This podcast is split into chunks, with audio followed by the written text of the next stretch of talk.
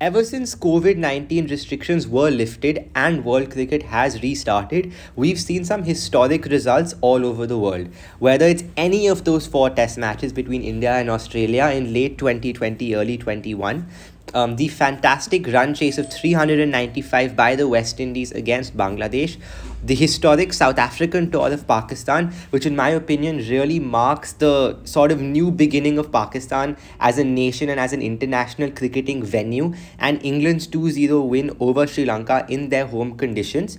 We've had amazing results in world cricket ever since COVID 19 restrictions were lifted. And I think the World Test Championship may have something to do with the fact that all of a sudden, test matches are going to the fifth day and results are being forced. But that's not what we're looking at today. Today, on Views from Third Man, we're looking at the Fab Four.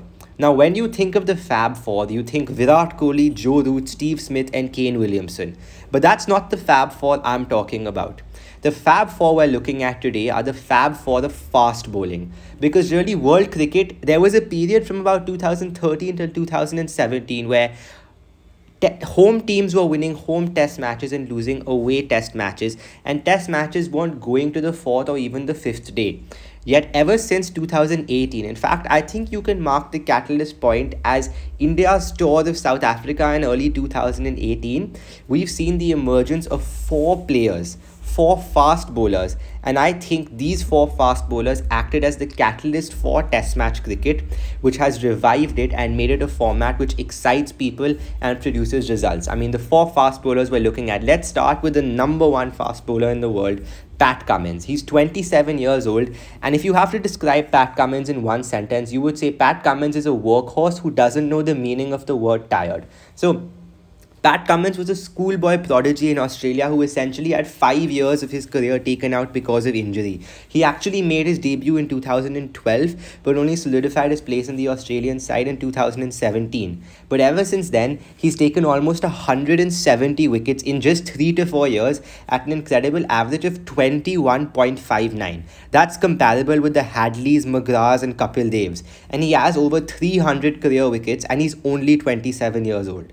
And then, of course, there's the real catalyst of Indian fast bowling, the poster boy of Indian cricket today, Jasprit Bumrah. I mean, we know Bumrah for the incredible white ball bowler and incredible death bowler he is, but he's played 18 tests and taken around 82 to 83 wickets at an average of 20.69 at these averages that players like Cummins and Bumrah are hitting, you're now officially in Waqar Younis, Kapil Dev, Dale, Dale Steyn level of fast bowling. And given that world cricket today is supposed to be a batsman's game, you really have to look at these fast bowlers and say, wow. Then there's England's new prodigy.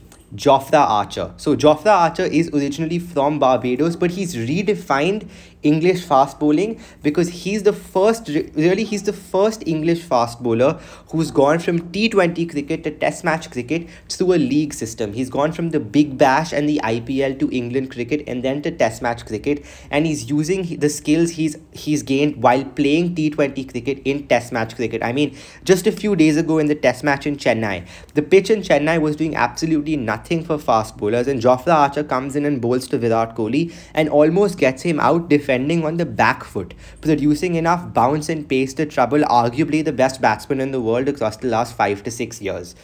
But in my opinion, the real poster boy of fast bowling in world cricket today has to be Kagiso Rabada of South Africa he's not only carrying that South African fast bowling lineup, I think he's carrying that South African side. I mean, I saw a stat a few days ago which said that he's now the third or the fourth fastest to 200 test wickets and I think he may have overtaken Dale Steyn or got there a few matches faster than Dale Steyn. But the players, the only player ahead of him really is Waqar Younis in terms of averages and strike rates at his age. At 25 years of age, he's taken 202 wickets across all conditions. And around these four fast bowlers, we're seeing a really good a really good batch of support bowlers to come in and hit the deck and just really again force those results in test match cricket. Whether you look at australia with stark and Hazlewood and pattinson or india where india just has 10 or 12 fast bowlers to choose from right now whether it's shardul thakur mohammad shami ishant sharma navdeep saini mohammad siraj. And then you go to england and That's the tricky one because Stuart Broad and James Anderson are the kind of bowlers who have been aging like fine wine. The older they get, the better they get. They've started taking wickets in the subcontinent as well. And the direct opposite of them, really, are Shaheen Afridi and Naseem Shah in Pakistan, who are just about 20 years old and taking hat tricks against teams like South Africa and Sri Lanka, and back that up with experienced players like Mohammad Abbas, and you have a very lethal combination.